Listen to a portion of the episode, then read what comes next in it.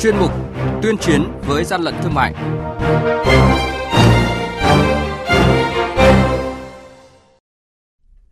Quản lý thị trường Sơn La kiểm tra xử lý đối tượng vận chuyển gần nửa tấn nội tạng động vật không rõ nguồn gốc. Lạng Sơn thu giữ gần 4 tạ thuốc bắc nhập lậu, ga giả, ga kém chất lượng, hậu quả khôn lường là những nội dung có trong chuyên mục tuyên chiến với gian lận thương mại hôm nay. Nhật ký quản lý thị trường, những điểm nóng Thưa quý vị và các bạn, đội quản lý thị trường số 3 thuộc Cục Quản lý Thị trường tỉnh Sơn La vừa phối hợp với lực lượng chức năng kiểm tra xe ô tô biển kiểm soát 89B01472 do Nguyễn Quốc Toàn là lái xe kiêm chủ hàng thường trú xã Mường Hung, huyện Sông Mã, tỉnh Sơn La vận chuyển gần nửa tấn nội tạng da châu bò đã bị biến đổi màu sắc, bốc mùi hôi thối và đang trong quá trình phân hủy. Đội quản lý thị trường số 6 thuộc Cục Quản lý Thị trường tỉnh Lạng Sơn phối hợp với lực lượng chức năng kiểm tra xe ô tô biển kiểm soát 20A10379 có dấu hiệu chở hàng hóa vi phạm. Tiến hành kiểm tra, lực lượng chức năng phát hiện gần 4 tạ nguyên liệu thuốc bắc gồm đẳng sâm và đương quy. Lái xe là ông Vi Văn Mừng ở xã Yên Khoái, huyện Lộc Bình không xuất trình được hóa đơn chứng từ chứng minh nguồn gốc nhập khẩu hợp pháp và giấy tờ kiểm nghiệm của số hàng hóa này. Hàng nhái, hàng giả, hậu quả khôn lường.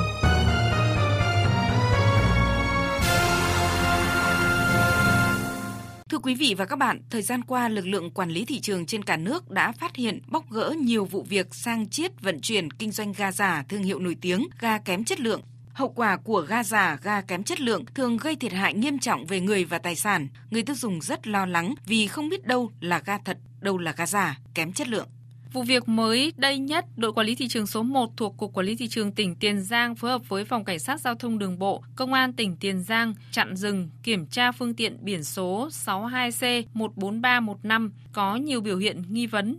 Tại thời điểm kiểm tra, lực lượng chức năng phát hiện trên xe đang vận chuyển 300 bình ga LPG loại 12 kg một bình có dấu hiệu giả mạo nhãn hiệu của MT Ga, Total Ga, Gia đình Ga và Petrolimax. Ông Trần Minh Tuấn, địa chỉ ấp Voi Lá, xã Long Hiệp, huyện Bến Lức, tỉnh Long An, là người điều khiển phương tiện, thừa nhận là chủ xe và cũng là chủ số bình ga này, khai nhận thu mua vỏ bình trôi nổi trên thị trường về đóng ga vào bán kiếm lời. Từ những vụ việc vi phạm trong kinh doanh ga như hiện nay, người tiêu dùng rất lo lắng. Bình thường họ đến đưa ga cho mình chỉ là đến đưa xe máy thôi, mình cũng ít khi mình đến cái cơ sở trực tiếp của họ lắm. Với một người tiêu dùng như tôi thì để mà phân biệt được ga thật với ga giả hay là ga có đảm bảo chất lượng hay không thì tôi nghĩ là bây giờ các cơ quan chức năng hoặc là các công ty ga, các đại lý ga thì cần phải quản lý chặt chẽ hơn về việc đảm bảo ga cho người tiêu dùng. Các đại lý ga thì họ cần phải có một cái buổi tuyên truyền để cho người tiêu dùng biết được rằng là đâu là cái ga đảm bảo chất lượng hoặc là đâu là cái ga không được đảm bảo chất lượng.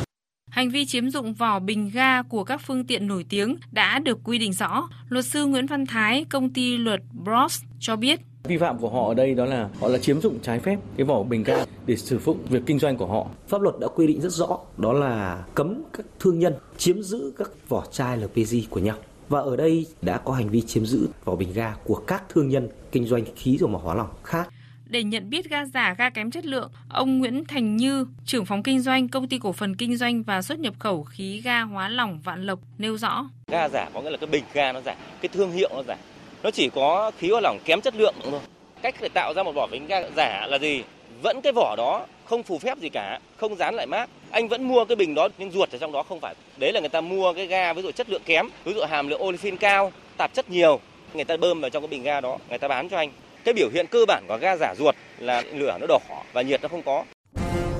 Quý vị và các bạn đang nghe chuyên mục Tuyên chiến với gian lận thương mại. Hãy nhớ số điện thoại đường dây nóng của chuyên mục là 038 85 77 800 và 1900 88 86 55. Xin nhắc lại số điện thoại đường dây nóng của chuyên mục là 038 85 77 800 và 1900 88 86 55 cơ quan chức năng sẽ tiếp nhận ý kiến phản ánh, kiến nghị, tin báo của tổ chức cá nhân liên quan đến gian lận thương mại, hàng giả, hàng nhái, tuyên chiến với gian lận thương mại, phát sóng thứ ba, thứ năm và thứ sáu hàng tuần.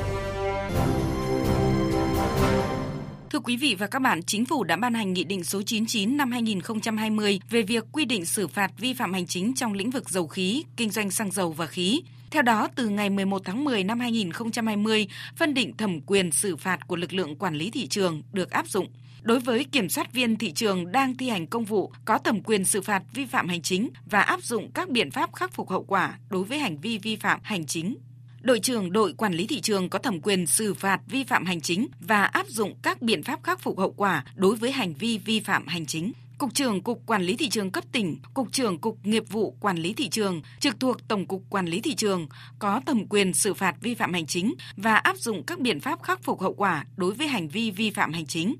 Tổng cục trưởng Tổng cục Quản lý thị trường có thẩm quyền xử phạt vi phạm hành chính và áp dụng các biện pháp khắc phục hậu quả đối với hành vi vi phạm hành chính quy định tại chương 3 và chương 4 của nghị định này theo thẩm quyền quy định tại khoản 4 điều 61 của nghị định này và chức năng nhiệm vụ quyền hạn được giao.